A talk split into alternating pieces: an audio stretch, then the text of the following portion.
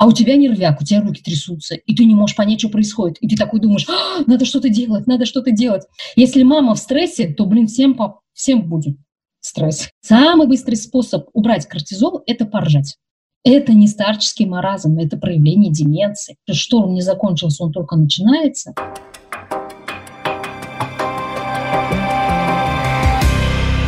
Здравствуйте, дорогие слушатели. Меня зовут Розалия Валеева. Это подкаст «Башинформа. Школа для взрослых». Сегодня в нашей школе необычный спикер. Мы не будем говорить о сложном, далеком. Мы будем говорить о простом и близком. Как устоять в период стрессов и неопределенности, как быть счастливым здесь сейчас. Об этом нам рассказала уфимский бизнес-ментор Зульфия Халикова. Приятного прослушивания. Весь мир и наша страна, и наша республика находятся в пандемии. Нам все обещали о том, что к августу все пройдет после 1 июня, пройдет еще когда-то, когда будут послабления. И у нас были надежды на то, что да, скоро наша жизнь вернется в какое-то свое привычное русло. Но по какой-то причине этого не происходит. А нервяк, вот это напряжение и стресс, он только нарастает. Мы действительно живем в этой парадигме, что мы каждый раз свою жизнь нынешнюю сравниваем с тем, что с нами раньше было. Так устроен наш мозг. Мы так обучены, да, что мы все события, которые сейчас с нами происходят, мы сравним, а что раньше было, смотрим какие-то перспективы в будущем и, исходя из этого, выстраиваем свое поведение здесь и сейчас. Но проблема самая главная в том, что того, в чем мы сейчас живем, такого никогда не было. И сравнивать не с чем. И почему поэтому мы себя чувствуем, как будто бы опоры свалились, как будто бы не на что опереться. Это именно про это, что мозг пытается вытащить из реальности то, за что можно задержаться, зацепиться, на что можно опереться. А только начинаешь на что-то опираться, да, и опора рушится. Только ты вроде бы думаешь, ну вот сейчас, и снова не происходит. Это с одной стороны, а с другой стороны, кажется же, что ну, всегда же были кризисы у человечества, да? То есть мы всегда, человечество проходило через кризисы, и через глобальные кризисы, да, и мы помним в истории человечества ситуацию, когда там пол Европы умирало от вирусов, да, были революции, были разные-разные передряги в истории человечества, и нам кажется же, что, ну, это очередной кризис, вот сейчас он закончится, и все опять станет хорошо. Да, и так тоже можно подходить, только давайте посмотрим, да, раньше кризисы происходили раз в 1000 лет, потом начали происходить раз в 100 лет, потом начали происходить раз в 50 лет. А сейчас кризисы, мы из одного кризиса плавно переходим в другой кризис. То есть был экономический кризис, да, он перешел в локдаун, в пандемию. Мы начинаем выходить из пандемии вроде бы летом, да, как нам обещали, да, а осенью нас накрыло еще большей волной. Да. Данный локдаун нас не закрыли, локдаун не случился, но другая история, да, то есть сейчас, когда люди массово болеют, да, когда это уже вокруг нас, если весной мы еще думали, что это не про нас история, да, но в окружении мало людей болело, то сейчас в окружении много болеют, да, и мы это на себя уже начинаем примерять. Многие из нас уже тоже переболели, да, ну, я, например, со справкой уже хожу, и поэтому более-менее спокойно. И все в моем окружении тоже уже все переболели, слава богу, нормально движемся дальше. То есть о чем речь идет? О том, что кризисы стали очень частые. Вот этого явления не было. Кризисы были, да, безусловно, но их не было так часто. Наш мозг, он так устроен, ему нужно время передохнуть, ему нужно время отойти. То есть любой кризис – это стресс. А что такое стресс? Это значит, в головной мозг впрыскивается кортизол. А кортизол – это такой гормон, который, когда его небольшими порциями впрыскиваешь, он помогает нам собраться. Но это вот как пружинку сдавили, она собралась, ресурсы собралась, а потом снова распрямилась и пошла работать. Да? А когда кортизол постоянно давит, то есть он сжимает пружину, и пружина в один момент не выдерживает и лопается, да, она разрывает все в клочья вокруг. Либо это можно там сравнить с мультиваркой, да, когда вовремя пар не выпустил, да, она вот может там паром этим тебя ошпарить. Вот здесь то же самое. То есть когда вокруг очень много стресса, напряжений много, то вот это получается вот эффект такой сдавленной пружины, и она в любом случае должна там вот, то есть расправиться, да. И самое неприятное в этом в том, что она может расправиться в самый неподходящий момент. Как правило, это бывает именно в самый неподходящий момент, что как бы, ну вот сейчас мне нужно столько всего сделать, а у меня нет сил, а я вдруг заболел, а у меня тут что-то произошло, и начинает рушиться, как снежный ком, все вокруг. Наш мозг способен справляться с этими кризисами. У него есть внутри ресурсы и механизмы, как справиться с этим. Но наш мозг не приучен, когда мы живем непрерывно в стрессовой реальности. Вот к этому мозг не научен. Это мозг у нас не умеет делать. И поэтому вот случаются вот такие резкие выверты с нами, да, когда мы не в состоянии, когда эмоциональный срыв происходит на ровном месте, казалось бы, да, ничего не предвещало, и вдруг, да, вот все вокруг становятся виноватыми, дети, родители. Пострадавшими. Да, но они пострадавшими. Ты когда в себя приходишь, когда действие кортизола заканчивается, когда ты выдыхаешь, да, ты думаешь, господи, что это было? Это я? Это со мной происходило? Это я всем вот это вот наделал, да? Ты понимаешь, что ты разрушил в этот момент то, что ты и так очень тщательно собирал. Это действие кортизола, это действие стресса. Мы сами себя в этот стресс вгоняем, отвечая на информационный фон, на обстоятельства, на новости. Или это невозможно это контролировать, и ты как бы умный, думающий человек, и наблюдая за тем, что происходит с близкими, в стране, в мире, тут ты как бы неизбежно будешь стрессовать, или это можно выключить? Научиться реагировать, но при этом реагировать из глубины, из себя, а не из поверхности. То есть это вот, и этому нужно учиться, и этому можно научиться, самое главное. То есть мы интуитивно эти вещи очень хорошо понимаем. То есть в любом случае генетически в нас эти вещи заложены, мы умеем это делать. Другое дело, что они не были распакованы и не были востребованы. Если ты себя все время не тренируешь осознанно жить в этой стрессовой реальности, она тебя будет бить. А если будешь тренироваться, и причем тренироваться здесь именно вот здесь речь идет о регулярности, о постоянности, то есть о маленьких ежедневных шагах. То есть и вот эти лайфхаки, которые построены на нашем строении головного мозга, их просто нужно вот, ну, как отче наш, я не знаю, как почистить зубы утром, короче. Мы способны научиться правильно реагировать на стресс. Мы способны, наш мозг, этому надо мозгу помочь сейчас, помочь ему перестроиться.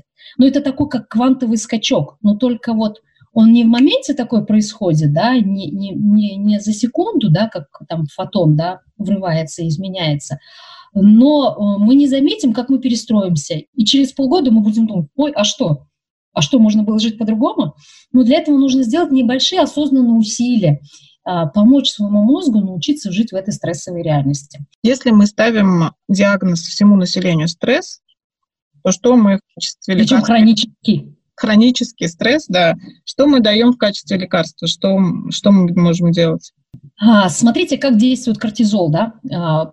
Прикол в том, что он вырабатывается не в момент даже реальной опасности, да, а он вырабатывается в момент, когда я думаю, что возможна опасность. То есть он вырабатывается даже тогда, когда шеф мне мимо проходил и не улыбнулся. Он мог думать о своем чем-то, он меня мог даже не заметить, да. И он не улыбнулся мне не потому, что... А мой мозг такой, ага, наш мозг что делает? Наш рептильный мозг, он все время сканирует пространство на предмет опасности. Да? То есть если вдруг какая опасность, он должен напрячься и что-то сделать. Он все время так живет. То есть даже когда мы спим, мы так живем, мы все время сканируем пространство. То есть 50% энергии нашего мозга уходит на наше обеспечение, на безопасность. Мы об этом не думаем, а мозг постоянно живет в этой ситуации. Он все время сканирует, что там сзади происходит, не свалится ли там стенка, да. То есть он все время это. И тут шеф прошел и нам не улыбнулся. И мозг такой, он нам не улыбнулся. В прошлый раз, когда он нам не улыбнулся, на следующий день был выговор. Он помнит это. И он такой, все, уже напрягся. И все, и кортизол пошел вырабатываться в мозг. И ты даже это, может быть, даже осознанно не отфиксировал, пришел, сел на рабочее место, а у тебя нервяк, у тебя руки трясутся, и ты не можешь понять, что происходит. И ты такой думаешь, надо что-то делать, надо что-то делать. И в этой ситуации стресса ты фигню делаешь. Самый простой лайфхак. То есть что происходит? Пока ты считаешь до 10, ты внимание переключаешь мозга на счет, выдохни. Кортизол перестает вырабатываться, и за 10 секунд его действие на организм сходит на нет. Через 10 секунд, когда вы снова врубаетесь в жизнь, вы понимаете, а что такого-то? И пишешь шефу, а что это вы сегодня мне не улыбнулись? Он такой, а что, мы виделись с тобой? И ты понимаешь, он тебя просто не видел. Это он не тебе не улыбнулся. И второе, я это называю матрица счастья, да, матрица гормонов счастья. Всего 4 у нас гормона счастья, по большому счету. Да. Мы все хорошо знаем, сейчас не буду там умными именами говорить, но есть гормоны счастья, они так называются. Кому вдумчивые читатели, просто можете в гугле забить гормоны счастья, книжки есть такие хорошие, очень интересные, можно посмотреть.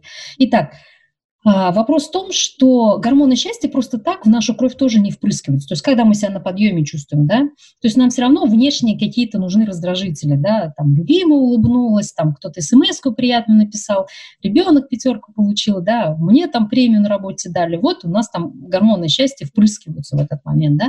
Но мы на самом деле можем не создать себе ситуацию, когда не нужно ожидать вот этих вот внешних вознаграждений, а мы эти вознаграждения сами себе можем устраивать. И я это называю вот такую матрицу счастья, матрицу гормонов счастья. То есть вот у меня, например, день расписан, да, то есть я знаю, что в течение дня нужно поддерживать уровень гормонов счастья у себя в крови. Тупо, все очень просто. Это биохимия. И для этого просто нужно в течение дня делать определенные действия, которые у тебя создают вот это вот, то есть вот эти нейромедиаторы выделяются и создают ощущение счастья внутри. То есть для этого не нужно премию и iPhone новый, да, а вот просто это простое действие сделать. И набор этих простых действий у каждого у нас на самом деле есть.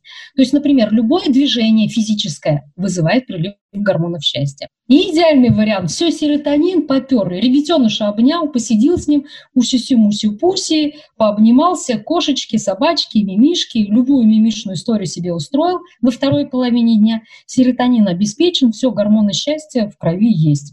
На ночь обнимашки вообще, без этого спать нельзя. Не потискал ребенка, мужа, жену, запрещено ложиться спать. 5 минут обязательных объятий на ночь. Прям вот все, не уснешь. То есть все, это снимает весь стресс. Все последствия кортизола 5-минутные обнимашки снимают. А мы утром что делаем? Да? Мы вместо того, чтобы гормоны обеспечить себя зарядкой гормонов счастья, мы с утра себя накачиваем гормонами стресса. А потом удивляемся, что день весь под откос. Да блин, ребят, вы что делаете-то утром? Вы посмотрите, как вы свое утро проводите. Утро должно быть в любви, в радости, в удовольствии. Но если вы не успеваете утром спокойно, медленно пожить, ну лягте с вечера чуть-чуть пораньше на полчаса. И встаньте на полчаса пораньше. Вы увидите, как меняется ваша жизнь. Наш мозг эффективно работает утром. Это не я придумала, это ученые отследили, уровень активности мозга. Все. Вечером мозг создан для любви, для радости, для удовольствия. Утром работаем, напрягаем мозги, активно работаем, да, интеллектуальные продукты создаем, коммуницируем по работе, а вечером получаем удовольствие, радуемся, любим друг друга, не знаю, делимся успехами, там еще что-то. А утром заряжаемся гормонами на целый день радости, не стресса. Мы же знаем таких руководителей, да, к ним как на Голгофу идут. Да почему? Да потому что он весь сплошной ходячий кортизол. А у нас есть эти зеркальные нейроны. Мы хотим или не хотим, мы под человека подстраиваемся. Если это наш шеф, если это человек, наша мама, папа, да, наш родитель или наш ребенок, да, мы интуитивно начинаем через систему зеркальных нейронов человеку подстраиваться. И если шеф все время застрессован, то вся команда будет все время в стрессе. Если руководитель в стрессе, то все вокруг будут в стрессе. Если мама в стрессе, то, блин, всем будет стресс. Мы до сих пор не жили в такой реальности. Потому что раньше оно как бы само по себе чуть-чуть рассасывалось. Ну, потому что были периоды кризиса, а потом как бы все было хорошо. Сейчас нет такой ситуации, нет возможности расслабиться. В этих обстоятельствах получается, что раз не предвидится у нас периода спокойствия, получается, что мы должны на себя в этот момент концентрироваться. Там просто переключаешь внимание внутрь себя и начинаешь анализировать и рефлексировать, да, какой гормон сейчас я внутри себя продуцирую. И все на самом деле очень просто. Там, где наше внимание, там наша энергия. Как только я внутри себя зафиксировал, о, да я сейчас сплошной ходячий стресс, о, да я сейчас Кинг-Конг, о, да я сейчас там, это, Халк, да, все. И ты понимаешь, а что это Халк-то? А давай вместо Халка включим, ну, кого-то, другого кого-то, да.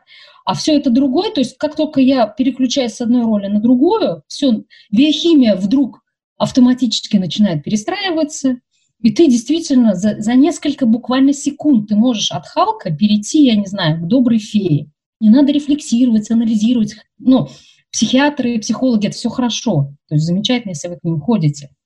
Я не про это. Но саморегуляцию никто не отменял. А саморегуляция очень простая. Нужно понимать, что мы ходячая биохимия. И этой биохимией наш мозг управляет. И когда мы в это не вмешиваемся, наш мозг управляет этим таким образом, как рептилия, как 500 миллионов лет назад. А если мы включаем свой неокортекс, то есть человеческую часть мозга, то они вместе в синергии способны продуцировать новые решения. Когда мы неокортекс подключаем, то есть наш человеческий мозг, который сформировался на самом деле не так давно по сравнению с рептильным мозгом, ему всего 500 тысяч лет, нашему неокортексу. То есть, а вот когда мы их симбиоз включаем, когда мы заставляем их вместе работать, тогда мы становимся творцами, тогда мы создаем выдающиеся вещи. Почему все кризисы всегда рождают гениев? Потому что именно так и происходит. Когда мы соединяем все наши три части мозга, наш рептильный мозг, наш мозг млекопитающего, наш человеческий мозг, представьте, там трио, там такая синергия, там рождает гениальные, крутые вещи. И кризис, на самом деле, это возможность, это ресурс. Вышли из дома под управлением неокортекса, все у нас внутри хорошо, и встречаемся на улице или на работе с человеком, который в настоящий момент находится под управлением рептильного мозга. Да. Что делать?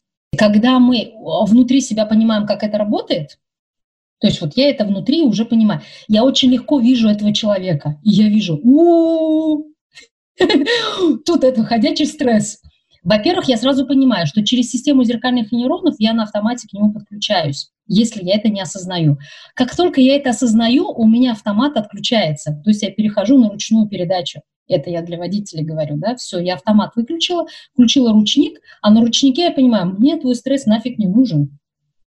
Типа, ну и любыми способами лучше с человеком в состоянии стресса не контактировать. Если нет такой возможности, не контактировать, если это ваш шеф, ну не знаю, либо подчиненный, да, который сейчас должен выполнить задачу, а он в состоянии стресса, его там, ну, молодой человек, которого утром жена навздрючила, да?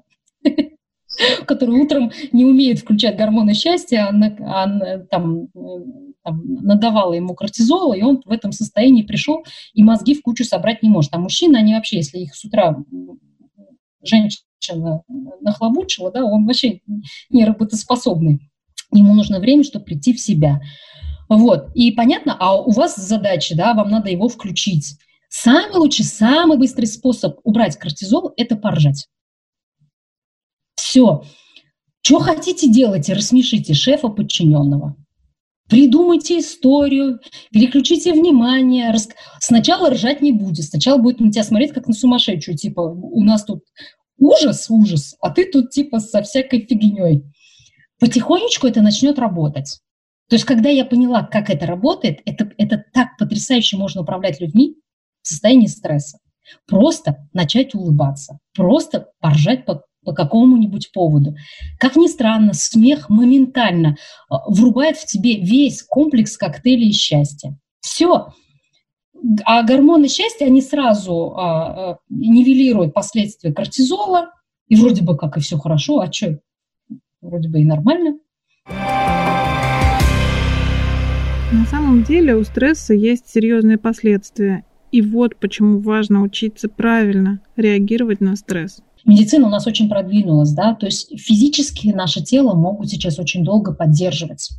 То есть нам научили заменять печень, почки, я не знаю, там органы какие-то, да, там, ну, то есть, ну, и мы обновляемся постоянно, да, то есть через год в нашем организме нет ни одной клетки, которая больше года живет. Но, то есть и медицина хорошо, то есть мы раньше, как это сказать, мы не стали дольше жить, мы просто, нас научились лечить лучше, да, то есть мы не умираем просто от каких-то болезней, от которых раньше умирали, а на самом деле дольше мы не стали жить. Вопрос в том, что при этом мозг наш в такой реальности долго жить не может, и поэтому сейчас, когда мы говорим о деменции, то она моложает. То есть сейчас уже есть диагнозы, когда в 45 лет люди заболевают деменцией. А деменция – это вот как раз про это. Да? Альцгеймер моложает. Да? То есть вот болезни мозга моложают. И пока, то есть если мы научились выращивать новую печень, новые почки, пересаживать, то, блин, мозг пересадить невозможно. Да? Новый мозг вырастить пока тоже невозможно. То есть наука к этому тоже придет, понятное дело, но не так быстро. Да? А мозг изнашивается быстрее, чем, ну, как и все остальные органы, он изнашивается, да, он болеет. И пока наука не все болезни мозга может лечить, да, и поэтому все болезни мозга, они, к сожалению, от нашей безграмотности, да, от того, что мы безграмотно относимся к тому, что у нас находится в черепной коробке. И это очень страшно, особенно видно на пожилых людях, да, которые попадают в эту ситуацию стресса, и которые, у которых вообще нет навыка выживания в такой высокострессовой реальности, да, то вот у них, вот, то есть как деменция проявляется в первой стадии деменции, да, то есть это забывчивость типа. Да, вдруг там что-то забыла, типа то, что было не со мной, помню, да, или то, что было 40 лет назад, помню, а то, что было вчера, не помню. То есть, по сути, это первые признаки деменции. Блин, и это очень серьезно. И поэтому там же прям реальные провалы есть, да, и это такая очень, ну, то есть, когда вот я узнала, что у меня мама болеет деменцией, когда я начала изучать эту историю, я поняла, что деменция, она болела очень давно уже. И то есть, если бы мы понимали бы, вообще про что это, да, то мы бы раннюю профилактику могли бы этого бы включить. И ранняя профилактика очень простая. Но я к чему? То есть мы же говорим о том, что как долго это может продолжаться. Тело здоровое, тело сильное, а мозг не в состоянии, ну, жить нормальной жизнью, да, впадает в детство. И самое страшное здесь в том, что это уже не подлежит восстановлению. То есть, когда уже деменция, да, это не подлежит восстановлению. Поэтому ключевая причина деменции – это стресс. То есть неспособность, даже не стресс, нет, не стресс, а наша реакция, наша неспособность правильно реагировать на стресс, наша наша тормознутость, да, наша, как это, на авось каждый раз, да, когда вот, ну, когда-нибудь потом, ой, сейчас некогда отдыхать, мы когда-нибудь потом отдохнем, потом может не случиться. Или потом вы станете овощем и обременением для своих детей. Кто этого хочет? И это очень тяжелое испытание для всех. И поэтому вопрос в том, что это нужно понимать, чтобы своих родителей поддержать в этой высокострессовой реальности, понимать, как с ними взаимодействовать, да, как им включить эту профилактику уже сейчас. Почему? Поэтому родителям особенно нужно тактильное. Ну, то есть наймите регулярно массажиста, который будет приходить трогать ваших родителей, если вы сами не можете делать. Придумайте им и разные игры, я не знаю, еще что-то, да, приложение им скачайте, где они отгадки будут, загадки. Ну, то есть есть куча, на самом деле, вещей профилактики деменции, да, для пожилых людей. Это нужно делать. Вот. И, то есть, для этого нужно нам самим это понимать, что это не старческий маразм, это проявление деменции, это заболевание мозга, это реакция мозга на то, что он в высокострессовой реальности живет. И от этого, к сожалению, никто не застрахован. Ученые не знают, что с этим делать. Альцгеймер не лечится, деменция не лечится. Все деньги мира Рейгану не помогли избавиться от Альцгеймера. Вся планета работала на то, чтобы его вылечить. Не смогли. В этих обстоятельствах, когда все непонятно и в экономике, и в жизни вообще, вот мы же все не знаем. Да, мы стрессуем, и научились мы правильно реагировать, да, но тем не менее мы не можем повлиять на общие какие-то человеческие движения. В этот момент в этих обстоятельствах? Можно ли делать резкие движения какие-то по изменению своей жизни? Там муж не тот, и давай-ка его сейчас поменяем. И работа не та, надо поменять. Стоит ли делать такие движения сейчас? И как вы это оцениваете, вот эти обстоятельства? Движение всегда стоит делать, да, то есть как бы в любом случае, пока мы движемся, мы живем. Так уж мы устроены. То есть мы все время сканируем внешнюю реальность, да, для того, чтобы принимать решение, как нам дальше действовать, какой нам следующий шаг сделать. Другое дело, что когда мы живем в высокострессовой реальности, вот под действием кортизола мы можем принимать, как это сказать, необоснованные решения. Да? Нам мир кажется более жестоким, более несправедливым под действием кортизола. Да? Начальник или там рынок нам кажется там неправильным, там начальник не тот или подчиненные, там еще что-то, да. Поэтому, когда такие судьбоносные решения, ну, понятно, что там смена партнера семейного, да, там смена работы так или иначе, да, все это, ну, такие серьезные решения, которые однозначно есть смысл не принимать там единоразово, да. То есть в любом случае сначала проанализировать себя, потому что мы понимаем, что если у тебя есть там привычка как-то реагировать, какой бы рядом человек ни был, ну, ничего не изменится, если ты внутри не меняешься. Поэтому не случайно эта история про то, что ты не можешь повлиять на внешний мир, но ты можешь повлиять на себя и на свою реакцию к этому внешнему миру. И, как ни странно, многие браки сохраняются после того, как принимают решение, что все, мы разводимся. У меня есть такие истории в моих личных консультациях, когда ко мне мужчина, это вот реальная история, когда он пришел ко мне на консультацию именно про то, как мне теперь вот разойтись комфортно, да, ну как бы вот все, я принял решение.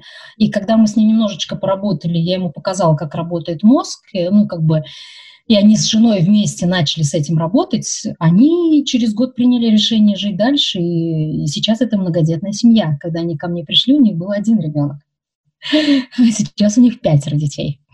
И они счастливы бесконечно. Это вот про это, что нужно очень внимательно подходить к этим вещам. Опять же, это разная история. Кому-то действительно нужно разойтись. Особенно я вот про это говорю женщинам, которые находятся в ситуации насилия, например, да, которые даже не понимают, они все время в состоянии кортизола живут, да, и для них это уже как наркотик, как зависимость, да, и это тем более надо разрывать эти связи, а это очень сложно сделать. Я сама в своей истории в жизни проходила семейное насилие, и поэтому знаю, как это очень тяжело. А тут однозначно надо прерывать эту цепочку. Нас впереди ждет, с одной стороны, очень сложное время, еще сложнее, чем было раньше. Шторм не закончился, он только начинается. Вот, ну это однозначно так. А другое дело, что там такое количество возможностей для тех людей, которые начнут сейчас осознанно управлять своей жизнью. Вот реально, как не грустно это звучит, но мы действительно будем расходиться. Ну, как бы распараллеливаться, да, то есть кто-то начнет управлять собой и своей реальностью, и своей жизнью, и мы будем замечать, как он там что-то типа такой счастливый хочет. Про меня очень часто говорят: ты такая счастливая, конечно, ты не работаешь там, конечно, ты можешь себе позволить. Да, я могу себе это позволить, как ни странно. А для меня странно, а как вы так живете? Вы же себя убиваете так. Они говорят: ну а как по-другому деньги зарабатывать? Да блин, пока ты там сидишь, ты не поймешь, как ты там по-другому можешь зарабатывать. Пока ты не выйдешь из этой скорлупы, ну то есть ты не поймешь, как это делать. Ну себя нужно потихонечку менять. То есть я к такому образу жизни, который я сейчас веду, я не пришла в один момент. Это не как манна небесная свалилась на меня, и я теперь типа такая счастливая, да? Нет, эта бифуркация у меня происходила 20 лет. Но если бы я не начала 20 лет назад, я бы не была такой счастливой сейчас. Себе возьмите и скажите это. Я перестраиваюсь свой организм на продуцирование гормонов счастья. Нам никто не мешает это делать. Никто. У нас все это есть. И это все управляемо из нашей черепной коробки. И это мы в состоянии этим управлять. Это был подкаст «Башинформа. Говорит Башкирия». Будьте счастливы, несмотря ни на что. Слушайте подкасты Башинформа на сайте агентства, в группе ВКонтакте «Моя Уфа» и на всех платформах для прослушивания подкастов. Пишите нам на подкаст @башинформ.ру. Спасибо. До свидания.